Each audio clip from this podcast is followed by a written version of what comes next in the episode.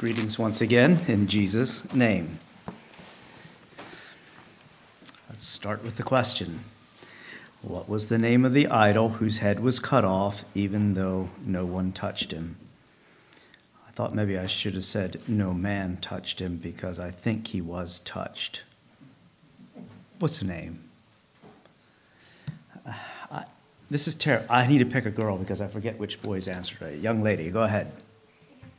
What's his name? Dagon. I, am sorry, I still didn't hear. Dagon. Dagon, you got it right. 1 Samuel 5 4. And uh, it had to be the strangest thing. You put the idol to bed at night, and you go to your bed, and you come back, and it's laying on the floor. Smash. I, I don't know about smash. It was kind of a weird break. The hands were cut off, and the head was cut off, the scripture says, and they hadn't touched him. And somewhere at night, the finger of God came down and gave a push. And it's just a fascinating story. Thank you for getting that one. Now, this one for tomorrow night is one that my wife gave me. I, I told her what I was doing. She said, I think I have one that they might not get. But she said, I know it's true. And I'm a little bit worried that there's actually more than one answer, but I, I'm not sure. Let's see what you come up with. What is a name that is still common today for a man, but this name was used as both a man and a woman's name in the Old Testament? What is a name that is still commonly used today for a man, but it was used as both a man and a woman's name in the Old Testament? Hopefully that'll make you work a while. I didn't know the answer to it. She had to tell me. So maybe we'll have to get her down here to tell you tomorrow night. But that'd be nice, but I don't think she's coming. You work on that. Brother song leader, could you lead us in verses four and five, one, four, and five of our theme song, and we'll go into the message.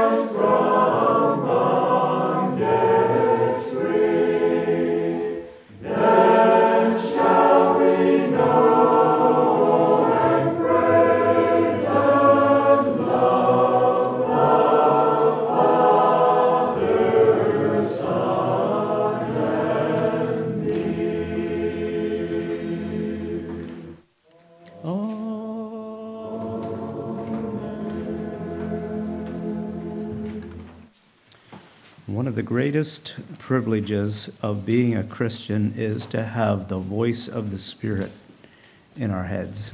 Um, Isaiah has a, a, a, very special way of saying, explaining the work of the Spirit.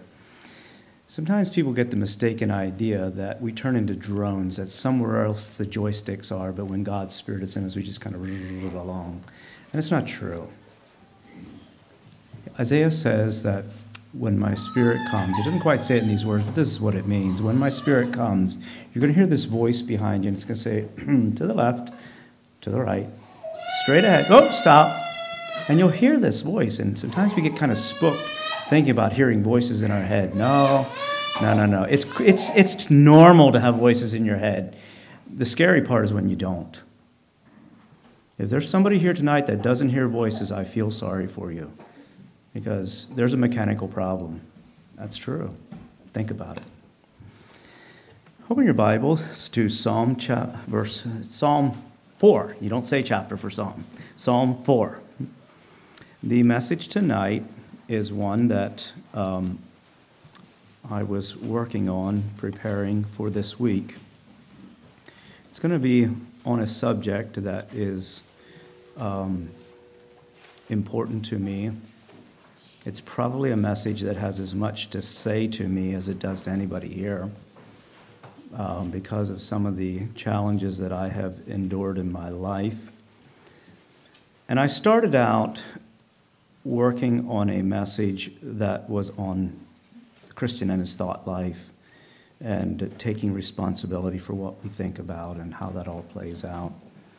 And I was drawn to a verse in my studies here in Psalm 4. And as I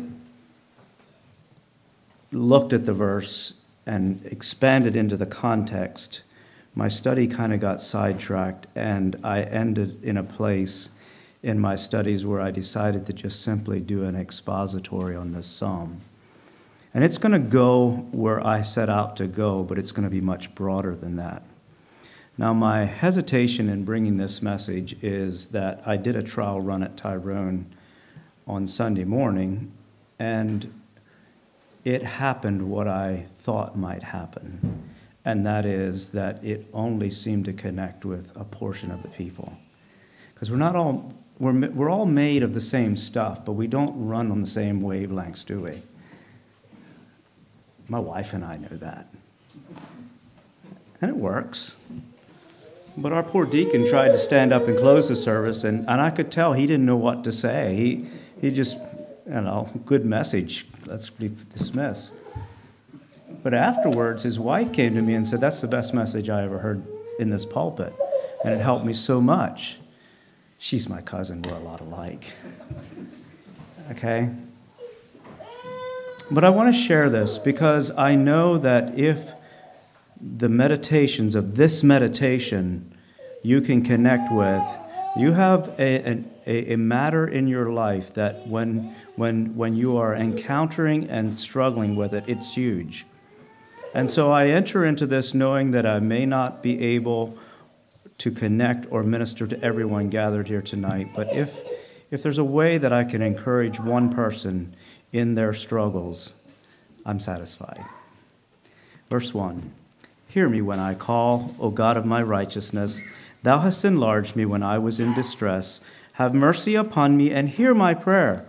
O ye sons of men, how long will you turn my glory into shame? How long will you love vanity and seek after leasing? Selah. But know that the Lord has set apart him that is godly for himself. The Lord will hear when I call unto him. Stand in awe and sin not. Commune with your own heart upon your bed and be still. Selah. Offer the sacrifices of righteousness and put your trust in the Lord. There be many that say, Who will show us any good? Lord, lift thou up the light of thy countenance upon us. Thou hast put gladness in my heart more than in the time that their corn and their wine increased. I will both lay me down in peace and sleep, for thou, Lord, only makest me to dwell in safety. My, my, my intent is to simply make an expository here, and we will go to other scriptures.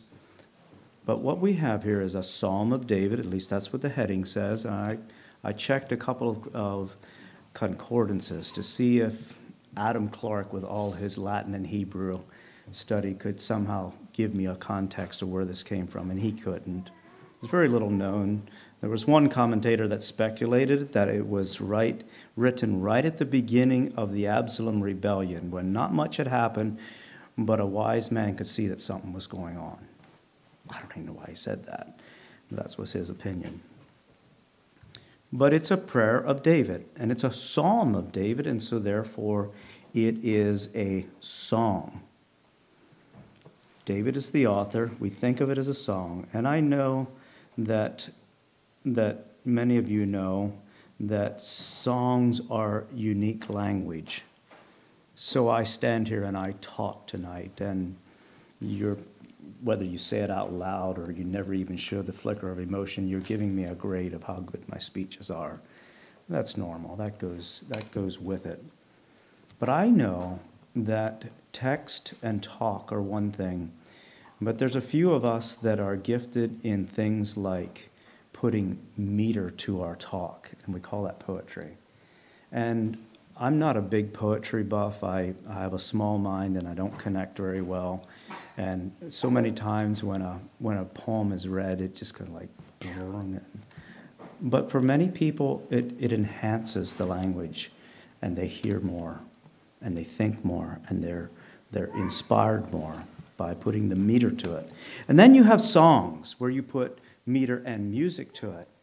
And you add that third ingredient of tone and the quality of music, and it, it goes some more. And, you know, just take this theme song, and it's true that there are lines in here that because the four part harmony is traveling along, it reaches deeper into the soul and it sinks further, and we connect more. And I wish that I could see the music for this song. I don't know anything about Hebrew music, but it was songs, and some of these they would sing as they were going up the steps. But here we have this song, and um, I want to look at it as a song.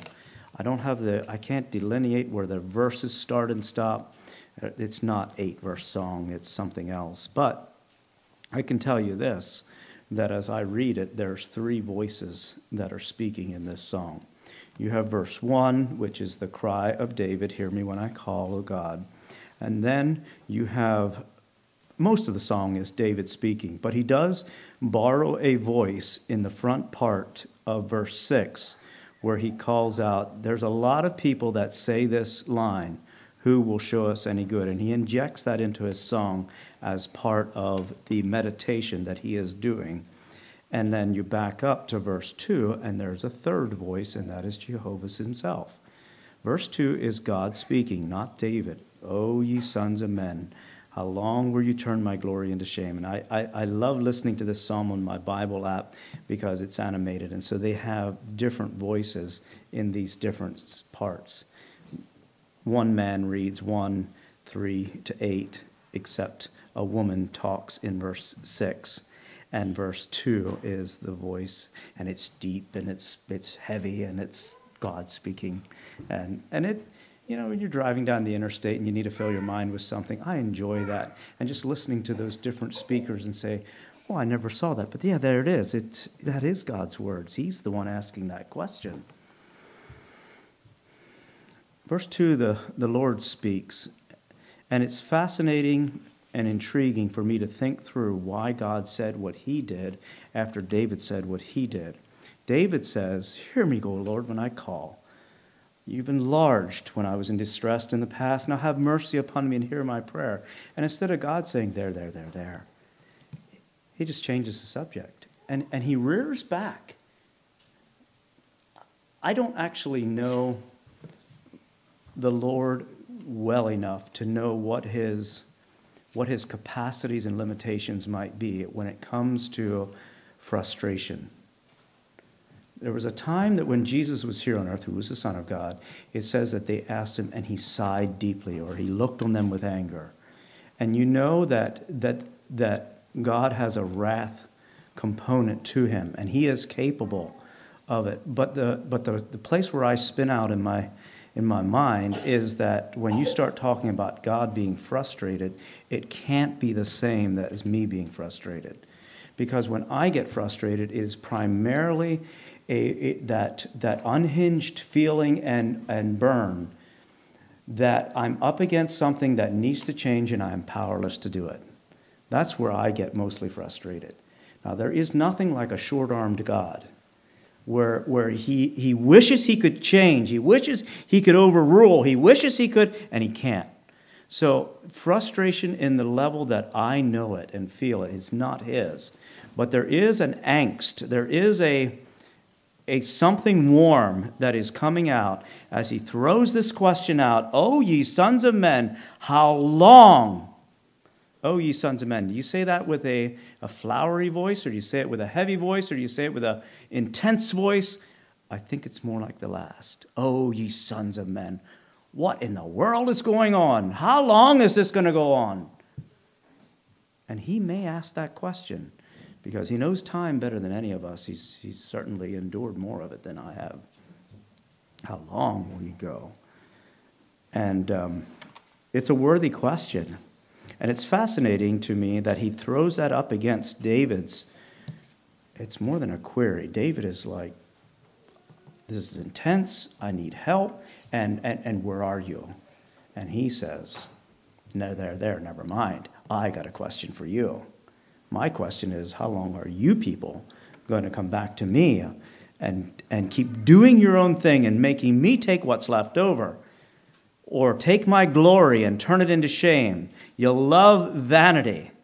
Ask Solomon about vanity. Read Ecclesiastes for yourself. You get a thorough treatment of the concepts of vanity. It's that, it's that high energy, spinning of the wheels to get nowhere. Put your car up in blocks and hold the gas pedal flat. Now you know what vanity is. It's a lot of gas, a lot of noise, and a lot of smoke, and you didn't get off the spot. How long will you love vanity and seek after leasing is lying? Seek after hypocrisy, seek after kidding, seek after just for the fun of it, seek after lying, leasing. And that's his question. That's his counter to David's question you hear me? Please hear me. You did before, now hear me again. And as soon as David gets that question pushed back to him, and the Selah is injected in there for David to just enter into that question and brood on it for a bit, his answer comes back, Ahem. But know that the Lord has set apart him that is godly for himself. The Lord will hear when I call unto him. And it's almost like in that exercise he pushes the question out, he gets the question back from God, and as he starts to think about it, there's a recalibration, a reconnection, and we come back, which is looks highly efficient. It looks like a, an easy formula to rattle through. However, what the rest of the psalm is, is the living of how you move from that place of of, of indecision or worse yet, fretting or anxiety. Where is God when I need Him? He used to be here and I can't find Him now. And, and will you answer when I call? And God redirects him back and he gets to this place where I know, I know that the Lord is near those that call upon Him. Well, that's what the rest of the psalm is. He outlines the behavioral thinking patterns, what you do and what you think and how you live to move to this place of verse 3. And if you look at it from that context, all of a sudden, verses 4 and 5 in particular become very important for the, for the soul to ponder. And he's going to list about six steps. And I think they are steps because of the order they're given in and the order that, um, that life is, ought to be arranged. He's going to give this path after hearing God's question and discovering the answer. Step by step by step. What is step number one? Verse 4, he says, You stand in awe. What's all? Not, not all, A-W-L, or all, A-L-L. It's awe. Maybe, maybe fear of God. Perhaps respect is a good synonym they both fit, but maybe they don't say enough. It's just that idea of a stillness. Did you ever hear the anything a verse in the Bible that goes like this? The fear of the Lord is the beginning of wisdom. That's why standing in awe is the first step. That that that respect or that consciousness. God is here. God deserves me giving him glory, not turning his glory into shame. God does not like when I pursue vanity, so therefore I will forsake it. But it's that consciousness. I learned a lesson about fear of God in a lawn one day.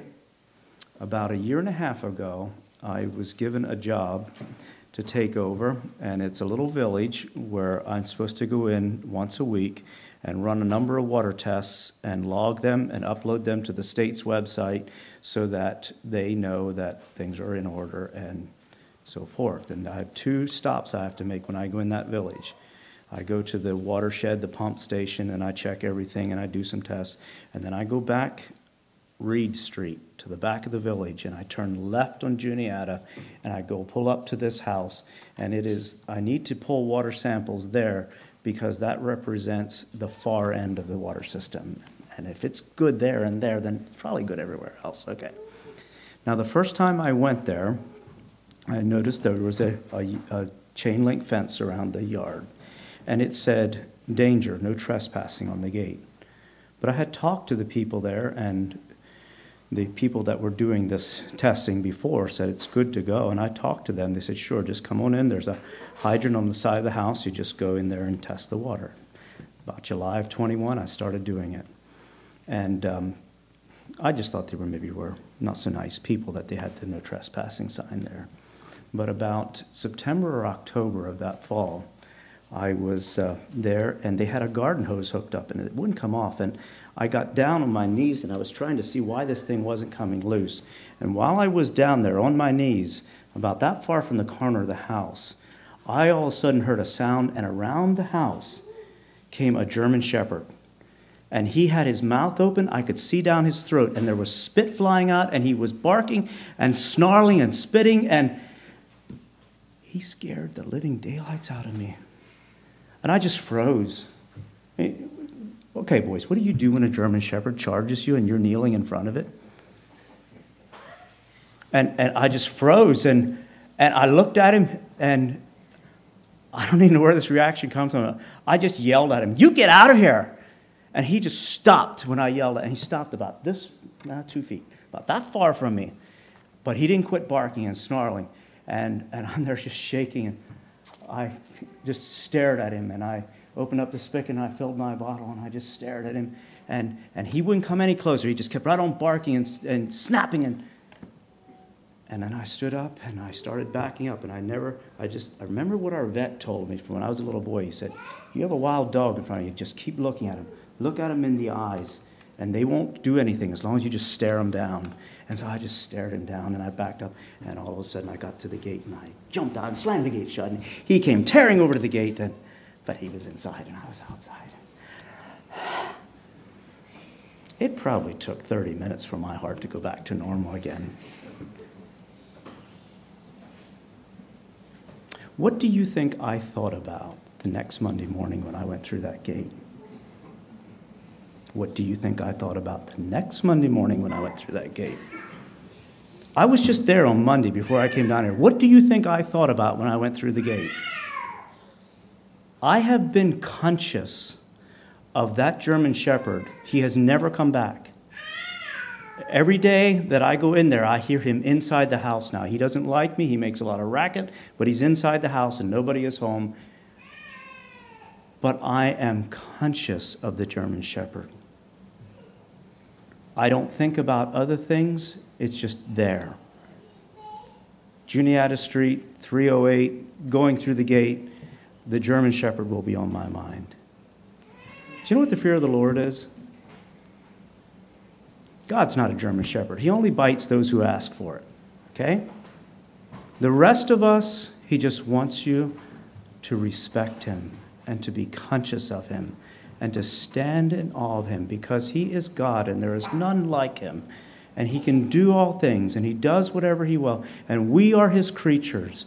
Stand in awe and number two step is, and sin not.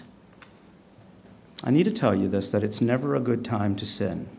But to be realistic with life, let us also know that times, places, and predicaments matter. So here's how life works, at least for me, and that is that when it comes to whether or not we sin with our lives, we are privileged to have and to hold the key of whether or not we will in our hands at all times. Matter of fact, I have a, a book written by a neurosurgeon at home that he's a Christ, professing Christian, and he taught his book is called Addictions and Grace, and it's it's it's way too medical for me to follow.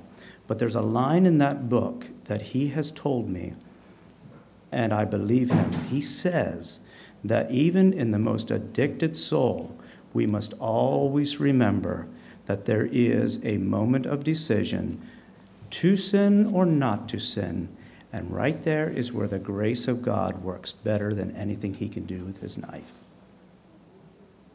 It's true. Stand in awe and sin not.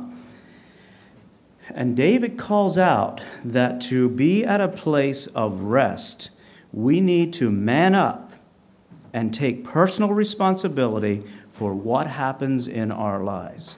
And I know it's hard. I know that sometimes we get distracted, and I know that sometimes we don't really always think about what we're doing. That's to our own hurt. But I believe, and I practice in my own life, that if this flesh were to commit sin, or actually omit too, that's my own fault, not somebody else's or it's not something beyond my touch. And I feel strongly about that because I've spent too much of my time wondering if that was true. And the other options are enough to drive you crazy. I don't know if you ever thought about that, but you want to remove personal responsibility, you can hardly live with yourself. Ask anybody that struggles with addictions, and, and they'll tell you that. I mean, they feel helpless but they also know that without that accountability and responsibility, they're doomed. So you stand in awe, you sin not, and then he talks about this thing of communing with your own heart. okay, it's okay to hear voices, and most of us talk to ourselves. I think I do more than other people, at least out loud, and there's nothing wrong with it. It just gets kind of weird if there's other people around. I have learned in the self talk world that the things we say out loud are more entrenched in our souls than the things we just flit through our minds. And that's a grace because it means that when you get a temptation that enters your head, if there's no self talk, it really doesn't root near like if you begin to turn it over and maul and say, but I think, and it ain't fair, but how, how can we, and so on and so forth.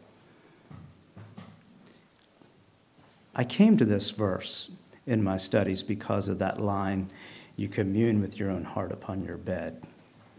And uh, when it comes to self talk, there is none more intimate than what we do when we're supposed to be sleeping. At least that's how it works for me. And um, the problem with that is that bed talk is some of the slipperiest slopes around. I don't know. I don't know how many of you have are aware of this, but those of us that do chattering to ourselves when we ought to be sleeping often go places without much struggle that we wouldn't when the sun was up. Do you ever notice the difference? Have you ever been fast asleep and you woke up and might had a bad dream? And you just lay there and like, is that real or isn't it? the sun was shining, you know it wasn't. But when it's dark it, it's almost like we've unhooked some cable somewhere and, and there's a floating that's going on. And he brings this subject up in the instruction through song, and he says, um, when, it, when you're on your bed, be careful. Think very carefully about what you think about while you're asleep. We have this phrase that we will sleep on it and decide in the morning. And if you can sleep, good for you, but not all of us do. Communing with your own heart is a, a powerful exercise. But I know that I'm not the only one in where the night is different than the day. I heard that song you sang last night, The Shadows of the Evening Fall. Or was I listening? No, you, you sang that one here last night, didn't you? From Midnight Fears. What's that? I don't know. Ask the songwriter. I do know, actually. From midnight fears, deliver us. Must be fairly common. Abide with me, fast falls the eventide. What for? because it's getting dark.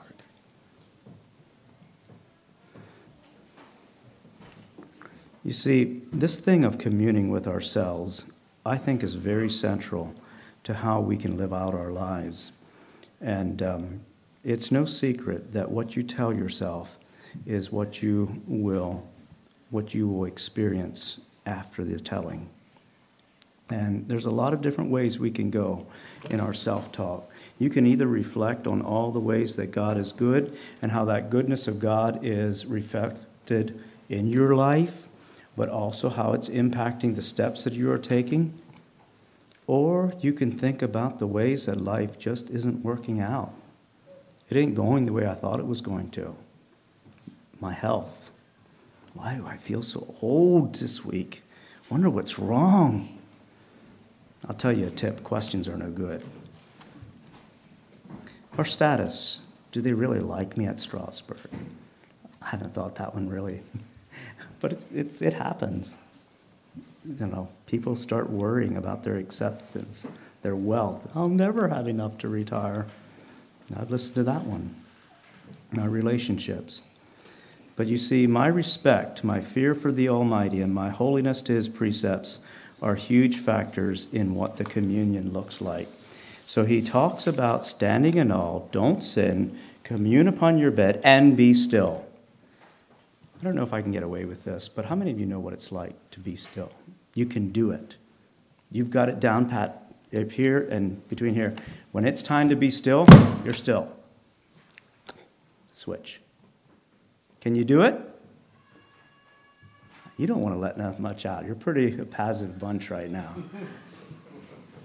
I'm not sure I have this figured out. I know Psalm 46:10 says, "Be still and know that I am God." I know that Exodus 14, God called out to the Israelites who were uh, in, in everyday language, freaking out because the, the, the Egyptians were coming with a whole army and the water was over here and it's going, stand still and see the salvation of God. What were they supposed to do?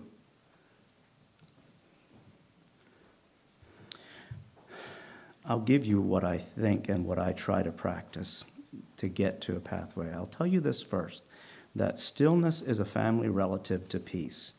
They look a lot the same, they look like brothers. A matter of fact, sometimes you confuse the one for the other.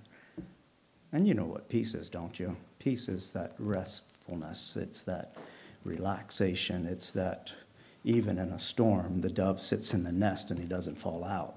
And he doesn't even think he's going to. He's at peace. Okay? Peace is the destination of a path, it's an arrival at the spot.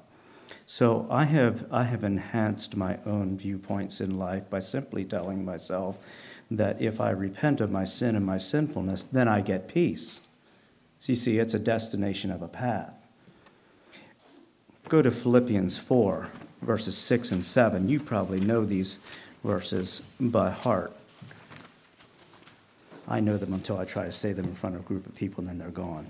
Be careful for nothing, but in everything by prayer and supplication with thanksgiving, let your requests be made known unto God, and the peace of God, which passes all understanding, shall keep your hearts and minds through Christ Jesus.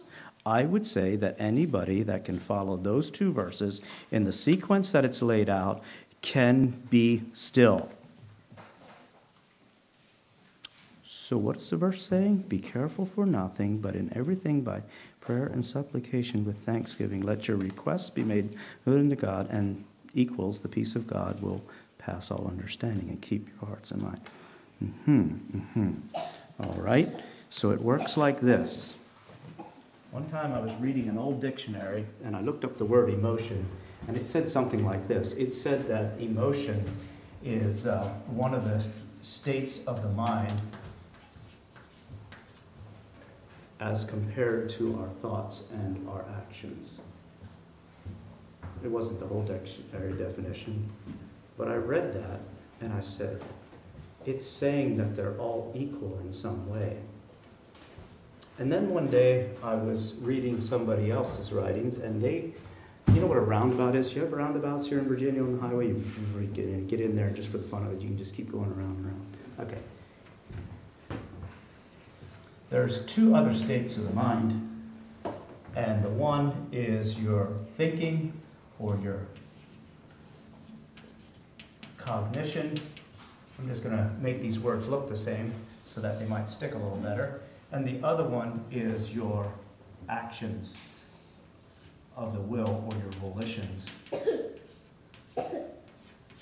And the way life works is that we ought not to be anxious, careful for nothing, but in everything by prayer and supplication. Let your requests be made known unto God, and the peace of God shall fill your hearts and minds. It's really simple. It is a pathway. And if you're laying on your bed and the world seems to be exploding inside your skull, and you don't know why, about the best thing you can do for yourself is to start thinking. And there's all kinds of options. What some people do is they start counting their blessings one by one. And they think about that. I have a home. My wife is here beside me. Where did she? I, I don't know how I ever got her. Thank you, Lord. And you just kind of rumble down through and you keep making that list. I, I know people that um, they just they think about the plan of salvation and they walk through that in their minds. When they, when they don't like the feeling they have, they start back at Genesis 1 in the middle of the night. Once upon a time, God said, Let there be light, and there was light. And there were seven days that went on, and then he rested. And um, I believe all that. That's, that's true. It seems like a long time ago, but it's, it's true. And um, you just move down through and you, you look at Adam's sin and you, you think about how that all worked out and think about Noah's Ark and how there were eight people saved and, and what it seems so silly when everything's lit up. But what I have found is that you start walking down through that.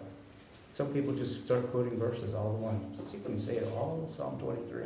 All right, now let's try Hebrews 11. And all you're doing is you are aware that what is skyrocketing right now isn't is kind of junk. It ain't much good. So we'll just simply do something else. And you come over here and you start walking through it. And, and, and when you're when you're communing upon your bed and it's time to be still, there's not much to do except change the flow path. And and it, it, this works. Um, I've done it myself, and um, it doesn't mean that I'll never wake up again and uh, be back here again. But there's, I mean, in in Philippians 4, this was going on. But this, you can you can watch this thing go through, where a uh, where a parent, most of our, most of the trail, please understand, most of the trail in this little roundabout always starts right here. For whatsoever a man thinketh in his heart, that shall he also be. There it goes. It's his thoughts that lead to his actions, and then he gets feelings. And a fair question whenever we have a feeling that we don't like or we know is not appropriate and seems to be unanchored, there is value in saying, What in the world was I thinking about in the last 10 minutes, or the last 10 hours, or the last 10 days? And I have experienced, in my own experience, a drive to New York at 4 o'clock in the morning. And when I get up there, I have a splitting headache, and I don't feel one bit like working. And the truth is that while it was dark, I just had to and it was brooding and brooding and brooding and brooding. And the problem is that when you go down that trail, you can't get to be still from there. And you can't actually do the rest of what's in here. And so, what I'm actually talking about right now is almost something that is very, very narrow. But if, if, if I can see it in my heart, and I can follow this path in such a way that I change the sequence. And it starts over here. You can always choose what you want to think about. And I know what it's like to have the, the, the feelings ramped up till the pulse is racing and the sweat is coming out your hands. And you, want, you know that you need to change. And it starts with a thought. And the hardest thing in the world, it feels like, is to think right. But it's the most hope I can offer you. Just give it a try. And when it doesn't work, keep trying. They have pills for this. It doesn't work very well for me. I think the other way is better. He goes on and he says, Well, I just made a list here of, of pathways that lead to stillness. I talked about them. Thankfulness. You know that thankfulness leads to stillness and complaining leads to terror. You know that recounting truth leads to stillness and asking questions leads to paranoia. Human beings ought to pretty much yank the why question out of their vocabulary. We don't do good with the why questions. Check it out sometime. Why, God, why has not benefited anybody that I know of. So move away from questions and go to stating truth in your thinking processes. Compassion leads to stillness, criticism leads to fretting.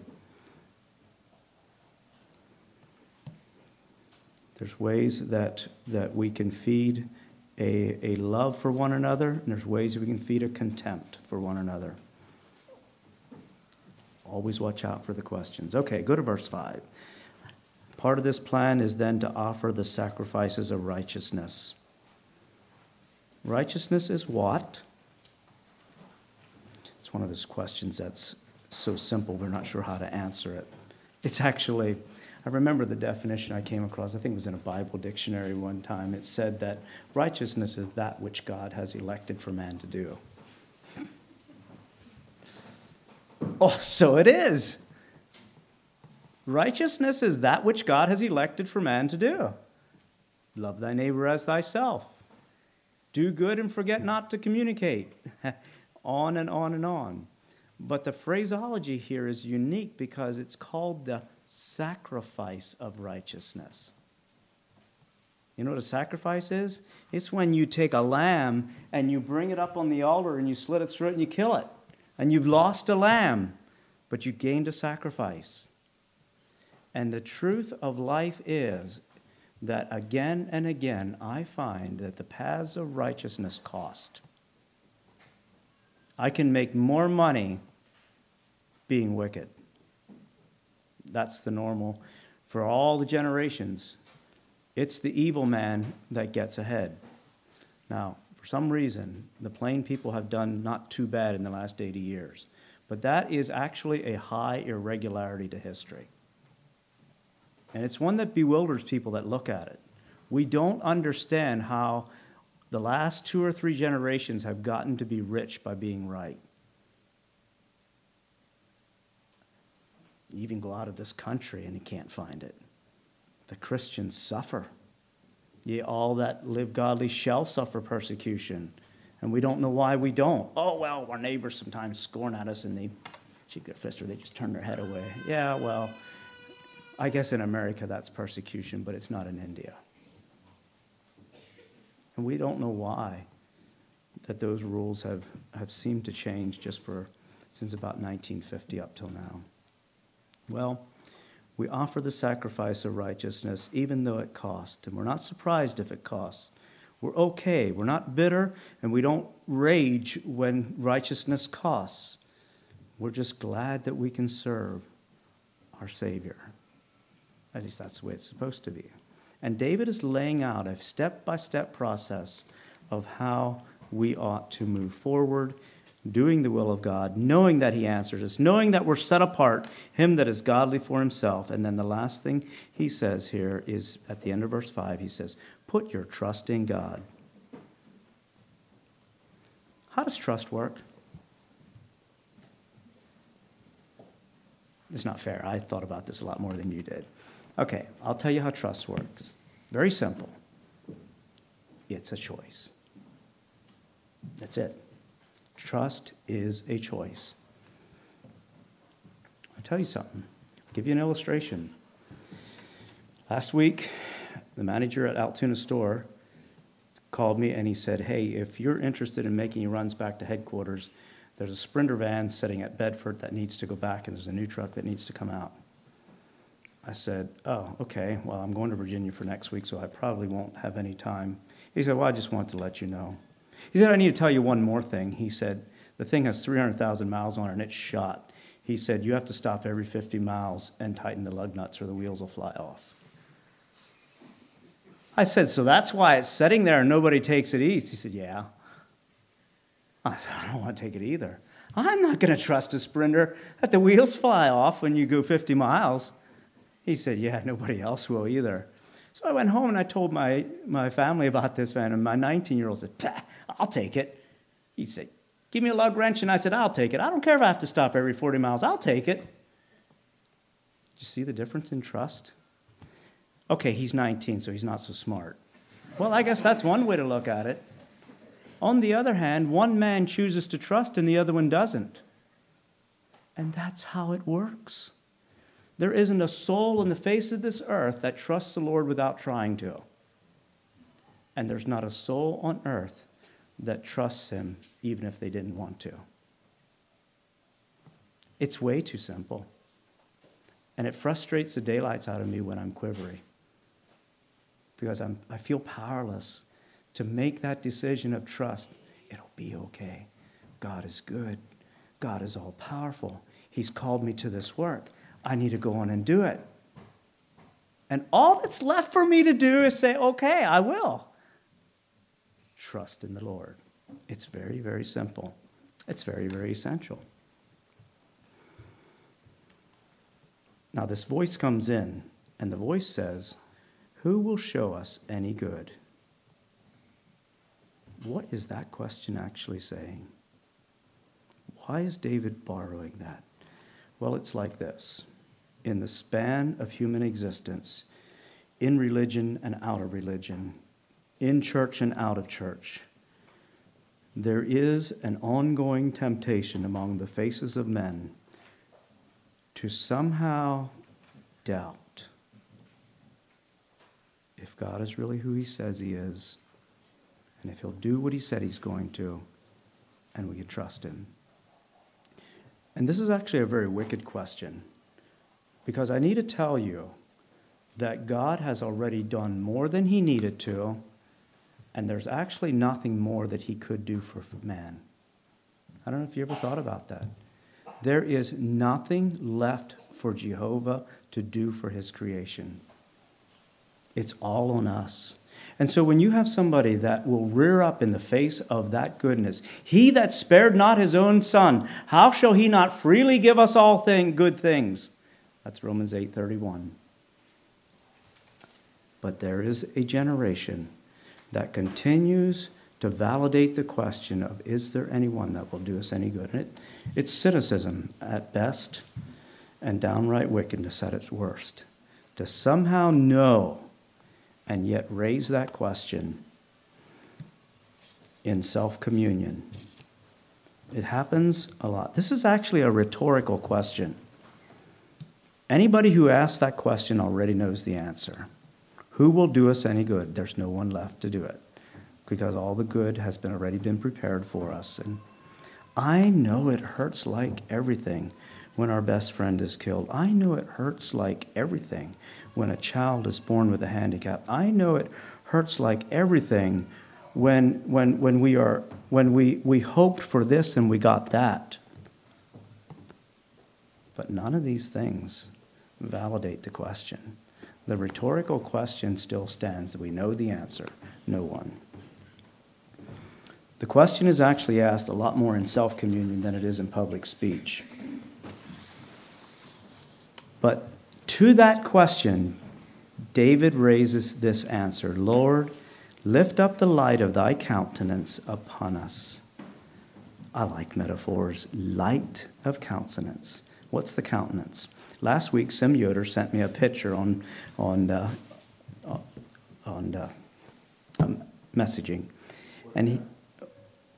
I'm trying to remember if it was WhatsApp or Signal. It was something like that. It was a messaging app, and um, he said, Are you on this plane? And it was a picture of a man. I looked at it. I don't know what the back of my head looks like, but I'll show it to my wife. She said, That does look like you. Well, I wasn't. He was flying from Dublin, from Atlanta, Georgia to Cleveland, Ohio to go see his daughter at Erie. And I wasn't on that plane. But he didn't know who it was. He sort of thought it looked like me. But he told me later that when he got off the plane, he saw the man's countenance, his face, and he knew it wasn't me. And that's how we know each other. I, you know, I have trouble with your faces, but I've given up on your backside of your heads. I mean, it just, I'm not going to know it. The countenance is where you recognize it. And we talk about, you know, looking at somebody and their face lights up. And here he's calling for the light of his countenance. It's David is calling in the midst of this, this, this wicked cynicism, he's saying, Lord, show us your face. Show us the light of your face. Turn your face toward us, and we want to watch it light up. That's kind of how you do with a baby. Ah, okay? He, he's looking for that. Now, this is something I did get from Adam Clarke, and I thought it was interesting. He says that the gifts of God are in four categories. Okay, every gift that comes from above, James 1:17, is comes from down from above, is from the Father of lights, in whom there is no variable, neither shadow of turning. But they're they're, they're categorized categorized in four categories. Number one is the intellectual gifts. Most of you can do math. You can think through things. You can logic. You can you can reason. You can tape measure. 47 and three quarters. Thinking, think, think, think. It's the intellectual gifts. You can make decisions. You can look at a sundog and say, hmm, rain in 24 hours. Okay, that's intellect. That's using the gray matter. And it's a gift that we get from God. Course, then we category number two. He had Latin names for all these, which I ain't going to repeat. But the second one is the is the earthly blessings. You farmers are doing a harvest now, aren't you? It's only 120 bushel of corn, but it's 120 bushel of corn. That's way more than you ever put out there. You're getting a harvest. And it's a blessing. It comes from your Father in heaven. You have housing, you have clothing, you have transportation around here. You got that interstate out here, and you can go right down to Harrisonburg to work. Can't in Bangladesh, it's not there. You would never work in Harrisonburg. It would take you all day to ride a bus to get there, and if you take your motorcycle, it would still take you four hours wouldn't be any time left to work and then come back home again. We have these blessings. And then there's this big word he uses. It's like, cor- it's bigger than I can say.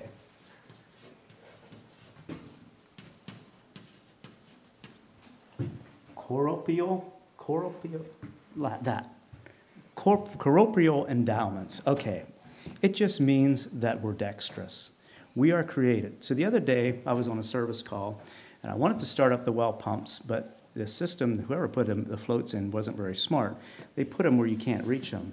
And so I went and took the lid off this big 2,000 gallon tank, and I reached down in with my left hand, and I reached down around the back, and then, oh, I could spin my hand around like that, and I almost got it. That's just too far.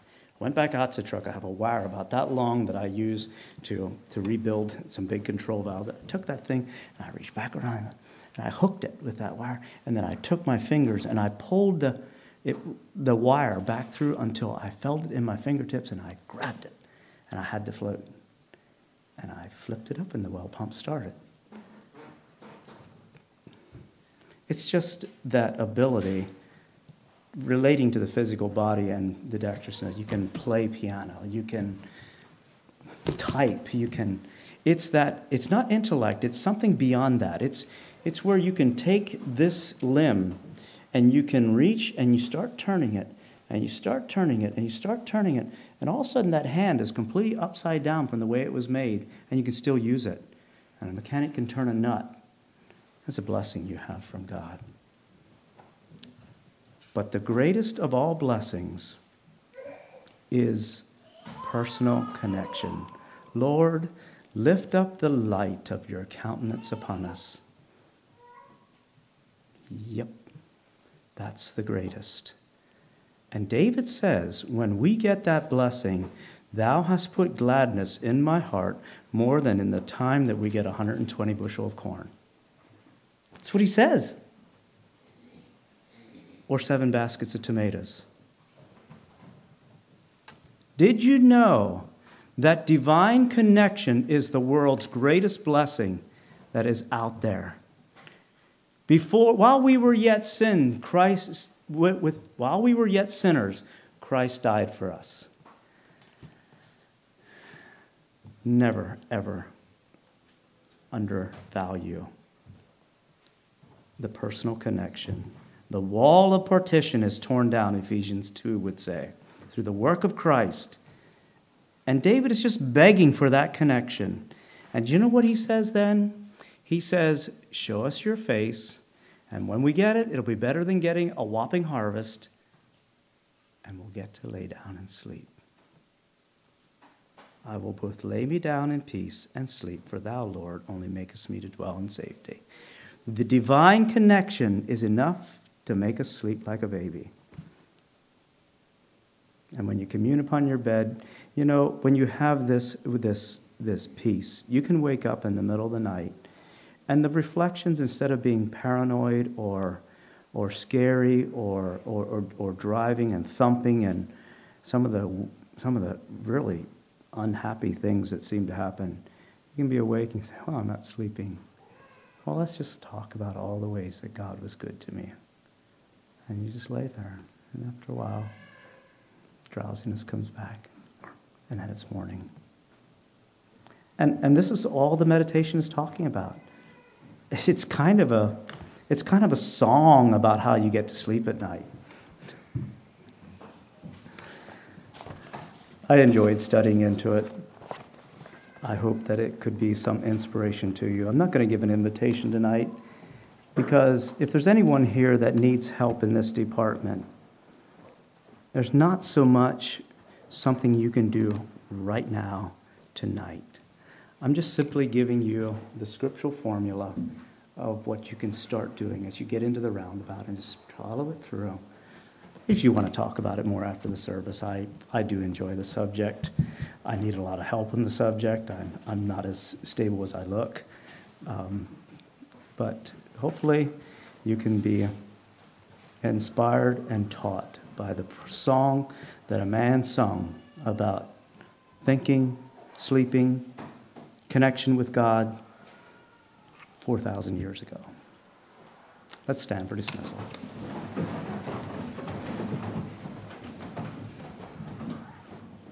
Father which art in heaven, thank you that you have turned your face toward us. Thank you for Jesus, who died for us while we were yet sinners and gave us the forgiveness of sin, the hope of eternal life, and the prospects of every night peace. Thank you, Lord, for how much you loved us and have done for us. And help us always to live above the lie that there's no one that will do us any good. Pray for this congregation, whatever their journey is, whatever their highs and lows may be. Be near to them and give them peace and help them to sleep tonight. In Jesus' name, amen. You're dismissed.